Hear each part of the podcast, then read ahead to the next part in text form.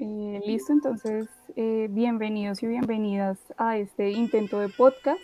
En este episodio pues vamos a hablar un poco del feminismo eh, desde el Islam y para eso tenemos un panel de solo mujeres. Por un lado nos acompaña Daniela Panche y Laura Cepeda y quien les habla María Camila Ávila, estudiantes de Ciencia Política por el otro lado nos acompaña Marcela, que nos saluda desde Inglaterra. No sé si Marcela quieres presentarte. Eh, hola, mi nombre es Marcela, soy musulmana colombiana hace más de ocho años y estoy radicada en Inglaterra por el momento. entonces Marcela nos acompañará al final del podcast dando una breve reflexión final sobre lo que vamos a discutir el primer tema sobre la mesa es que cada uno de una visión personal sobre la mujer en el Corán. Empecemos con Laura. Eh, bueno, hola.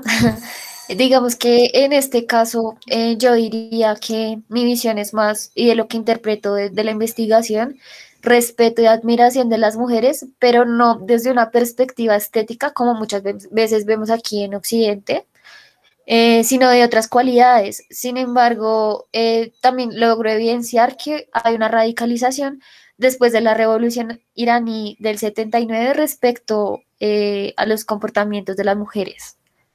sí, yo concuerdo con Laura y pues por mi parte yo considero que el problema de la desigualdad dentro del Islam no pasa por el Corán, porque digamos también existe asimetría entre hombres y mujeres en otros textos bíblicos de otras religiones, sino por las interpretaciones patriarcales y fundamentalistas que se hacen de él, desconociendo de alguna manera ese cambio eh, sociocultural que ha transformado las sociedades modernas y pues que exige una ampliación de esa esfera pública hacia las mujeres. En concordancia con María Camila, mi aporte respecto a esta visión es que el papel de las mujeres musulmanas siempre ha estado presente de forma activa en su sociedad. Si no como una cuestión feminismo, término que por demás es bastante moderno, el rol de las mujeres para los eh, musulmanas ha estado en pugna debido a distintas razones. El mejor ejemplo de ello es la cuestión planteada por Um Salama, la sexta esposa de Mahoma, quien exige que el Corán no solo aluda a la labor de los hombres, sino también se reconozca y recompense a las mujeres. Listo. La segunda pregunta es, ¿cómo se puede definir el feminismo musulmán? Eh, empiezo yo y pues yo lo pondría en términos de una lucha por mostrar que el Islam es compatible con la modernidad y la igualdad. Y lo pongo en términos de la profesora marroquí Fátima Sakidi, que dice que su principal reivindicación es la capacidad de reforma desde el interior del sistema islámico. Entonces, lo que buscan es la reestructuración de esa identidad musulmana que dentro de las sociedades de hoy les permite una igualdad de sexos sin renunciar a sus creencias religiosas. Vale, pues yo, yo sí eh, estoy un poco de acuerdo con, lo que dice Camila sobre eh, la intervención anterior, y es que el papel de la mujer siempre se ha eh, visto de cierta forma en las religiones, y la mujer tiene un papel muy importante en el Islam, ya que es la educadora de los futuros ciudadanos y la, y la quien transmite esos nuevos valores y esa tradición. Eh, sin embargo, también tengo que pues, decir algo, eh, y no quiero ofender con esto, pero es que existe un patriarcado en el Islam y el feminismo musulmán, eh, pues como logro verlo, es que una herramienta para estas mujeres para luchar por sus necesidades concretas, que siempre se han justificado en nombre de la, de la religión, y de hecho lo hemos visto muchas veces en, en estados como Irán, ¿no? Sin embargo, pues yo diría que también el feminismo, pues tengamos en cuenta que esta palabra feminismo, como tal, el concepto de feminismo, nace aquí en, pues, en, la ideología de Occidente.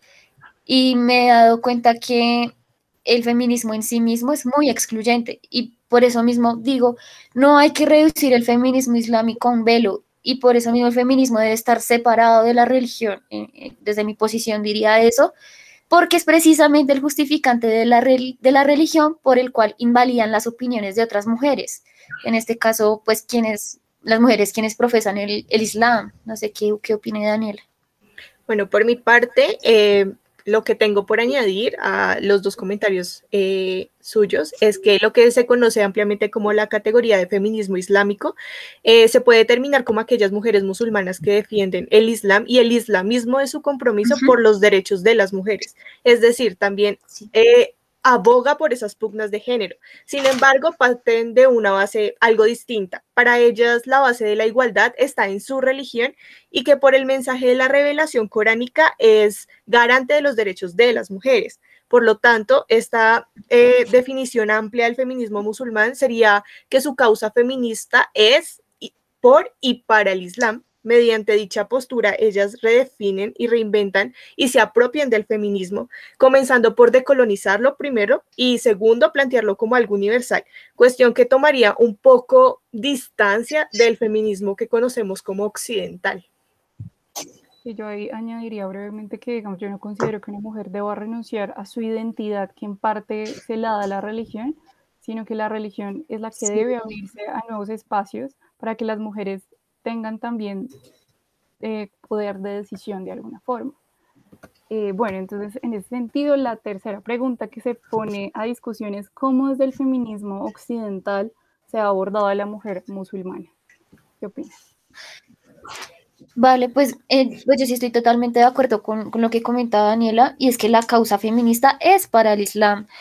Em, por, también tengo que decir que el feminismo no es universal y tampoco debería ser un debate público. O sea, si bien hay, movimientos que se denominan feministas en Occidente y dicen abogar por los derechos de todas, pues amigas, en la práctica vemos que no es así. Es evidente que siempre solo aporta un tipo de mujeres blancas, clase media, no migrantes, etcétera. El feminismo dentro de sí mismo es excluyente y creo que pues todas nos hemos dado cuenta que es así. Y eso eh, a la vez está generando una invisibilización de las mujeres islámicas. Por ejemplo, yo veía un video con ocasión del Día de la Mujer de Mujeres eh, Musulmanas, estudiantes universitarias en España, en este caso una, una chica que se llama Safiya, Safiya Kershawi, ella dice como, parce, yo soy feminista, pero muchas veces me he tenido que enfrentar a, debates con otras chicas feministas sobre si es válido o no que yo me autodenomine feminista por profesar una religión y por portar un velo. Es decir, hasta la tildan de, de no tener criterio propio, tipo, no, es que tú no puedes hablar porque tú tienes un velo y pues porque el Islam es tal cosa y tal cosa. Y es precisamente esa construcción orientalista que se ha construido desde Occidente Em, hacia, hacia esta cultura. Hay em, otra chica, Miriam Hatibi, ella es súper famosa en España, escribió un libro y ella también decía, como son diferentes luchas, como, como decía, hay diferentes grupos de las feministas que pues tienen diferentes luchas, diferentes necesidades, es así. Pero también nos dicen, no, es que tú no puedes hablar de feminismo porque es que en Arabia Saudí pasa esto. Pero también del otro lado dicen, no, no puedes luchar por nada porque el Islam ya te dio tus derechos, que es lo que aboga la religión. Entonces, digamos que desde el feminismo hegemónico, eh, dice ella que se culpa de la islamofobia a las mujeres que insisten en llevar velo, como si fuera la culpa de ellas llevar el velo y, y que por eso existe la islamofobia, o sea, es que es ridículo yo me preguntaba, o sea, ¿en serio se culpa a estas mujeres de que haya islamofobia solo por llevar un velo? Cuando sabemos perfectamente que para ellas es un tema personal, espiritual. Y por eso también eh, diría que la cultura occidental ignora la religión, no se conoce a profundidad. Hay identidades eh, plurales que no se entienden. Están luchando mujeres contra mujeres para ver quién es más feminista.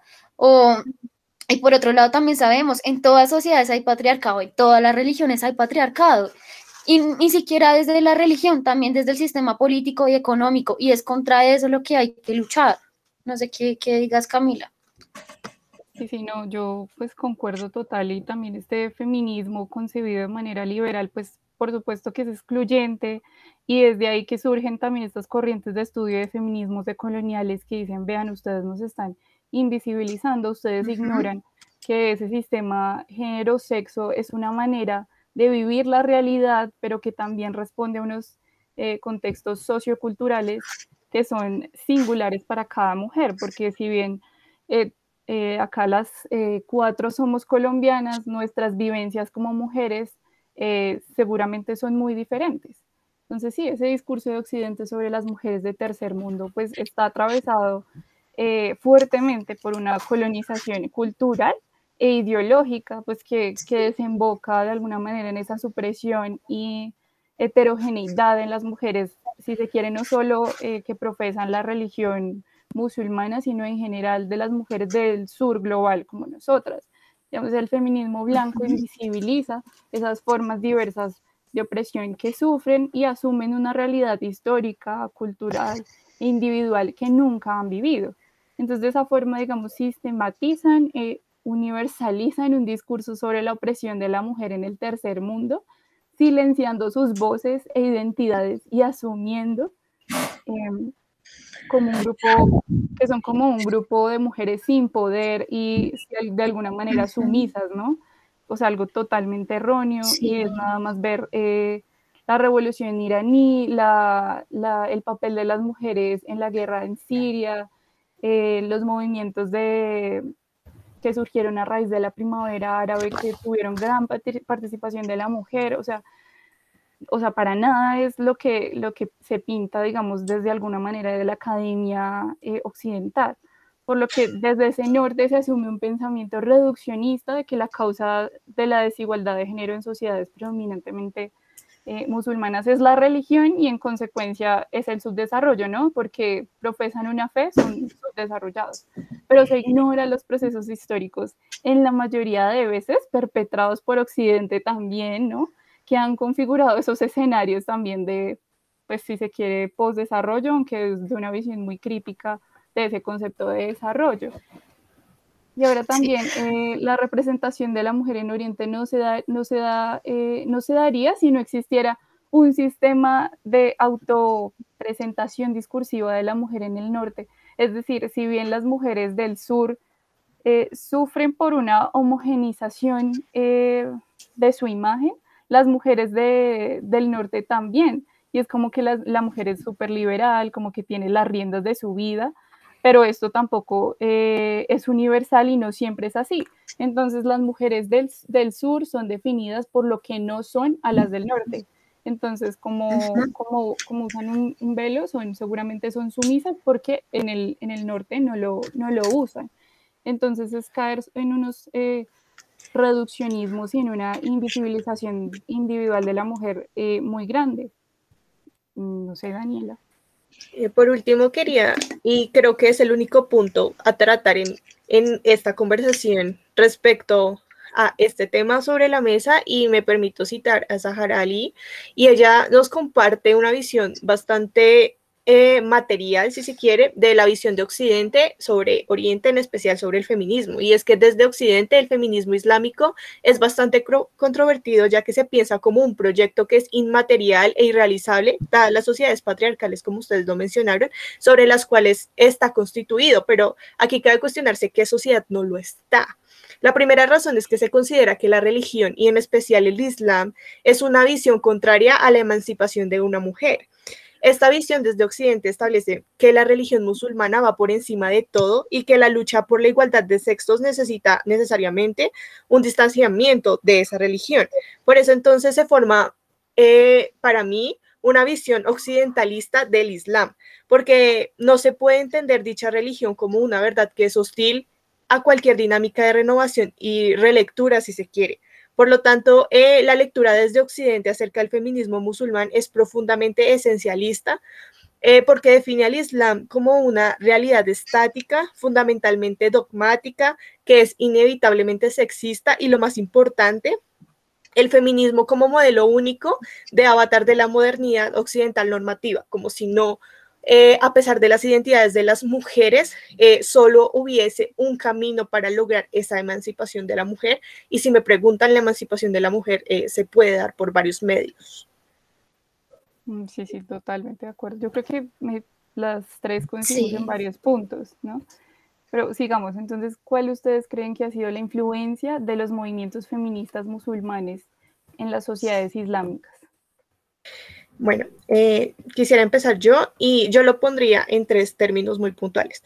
Primero, eh, lograr una revisión del FIAC o la jurisprudencia islámica con el fin de extraer de las lecturas y las interpretaciones masculinas y sexistas.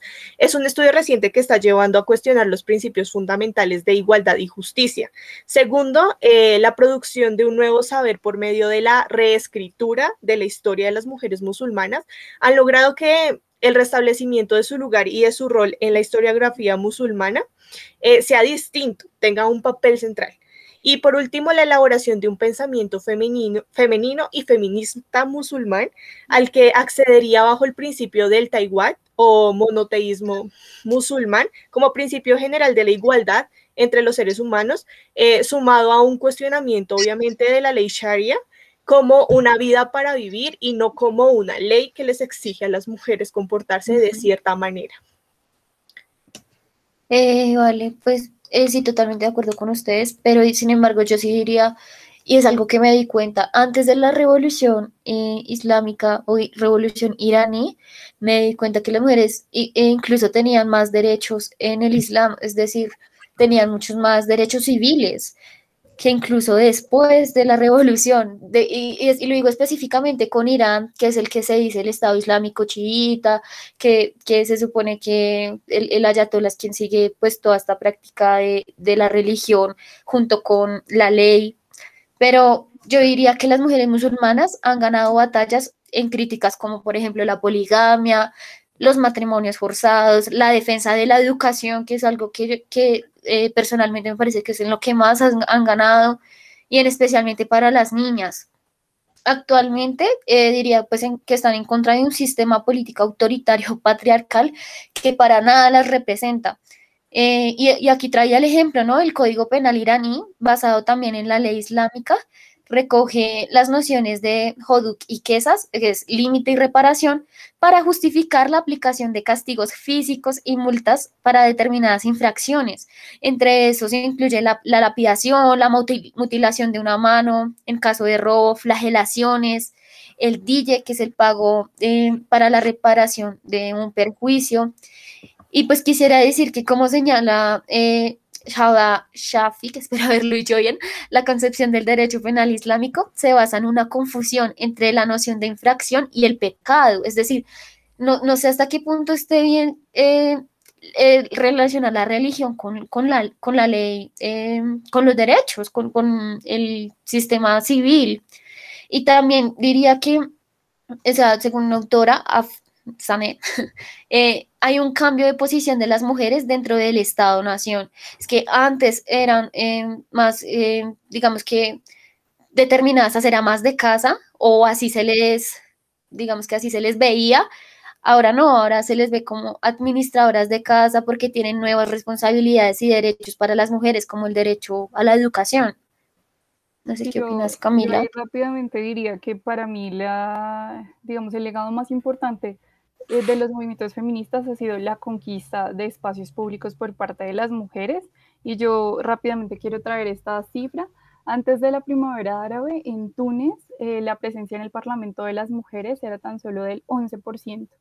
Luego su participación en las revueltas, eh, lograron promulgar una ley donde las mujeres deben ocupar el 50% de las candidaturas de los partidos y de esta manera en 2014 el 32% de los eh, representantes eh, eran parlamentarias mujeres. Yo creo que es, un, es una cifra muy diciente que si bien a ojos de Occidente puede ser algo todavía un poco lejano a la paridad, eh, sin duda es evidente el cambio. Y finalmente, una reflexión de cada una, y aquí Marcela ya puede intervenir brevemente sobre lo discutido. Si quieres, Marcela, empieza. Bueno, a mí me gustaría eh, agregar y decirte que el Islam no está tratando realmente de encajar con las ideas modernas y morales que tiene Occidente. En cambio, el Islam es, eh, es bastante crítico sobre las ideas occidentales del feminismo, porque es que no podemos asumir automáticamente que el feminismo moderno siempre ha sido bueno. El feminismo ha hecho realmente la vida bastante miserable para las mujeres. Por ejemplo, yo, yo yo resumiría el feminismo en tres puntos. El primero, el feminismo ha transformado a la mujer de casa a una mujer en que tiene que hacerlo completamente todo, en vez de cuidar y hacerse cargo de su hogar y, y educar a esos niños, debe ser la que provee para su hogar. Segundo, el feminismo pone a la mujer en contra del hombre. El Islam dice que nosotras no somos una competencia para el hombre, es más, somos una relación de cooperación, somos un complemento el uno con el otro.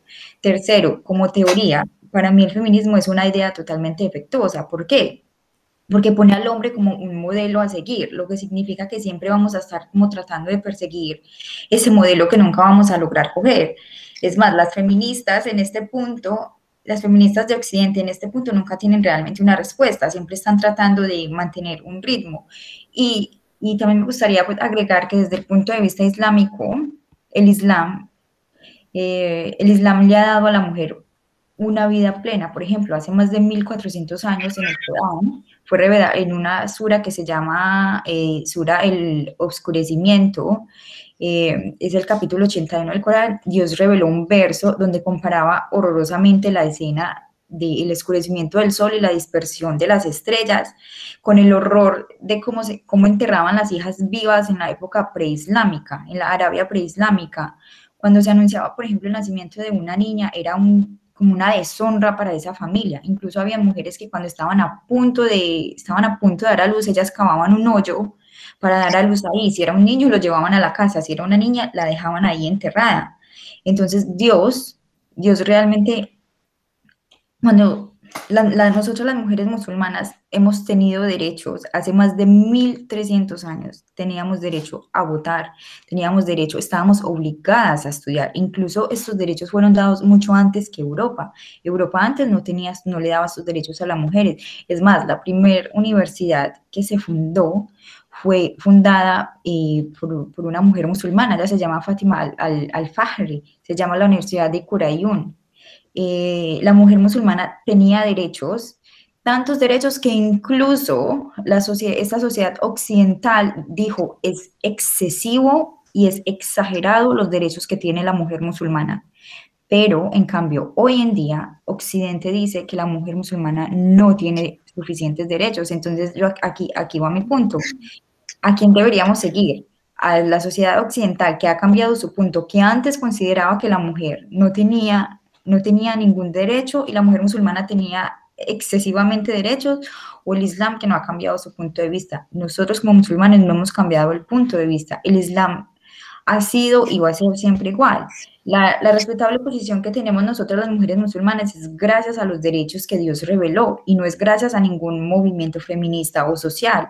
Las mujeres musulmanas nunca hemos tenido la necesidad de pelear por la dignidad como, como el sufragio de las mujeres que se tiraron a las carretas de los caballos para obtener como, como literalmente que fueron pisoteadas hasta morir solo únicamente para poder votar. Las mujeres musulmanas ya teníamos este derecho hacía muchísimo, muchísimo tiempo. Eso es algo que a mí me gustaría agregar, que realmente nosotros no estamos tratando de encajar en, la, en el feminismo, porque, y no es un feminismo moderno, porque nosotros las mujeres musulmanas nunca hemos tenido que luchar eh, como ha luchado la mujer en Occidente para obtener sus derechos. Listo, muy enriquecedor tu punto de vista para nosotras, de verdad. Sí, muchas gracias. Tu, tu, compañía y bueno, chicas, por cuestiones de tiempo, una frase para terminar y algún material que recomienden. Ok.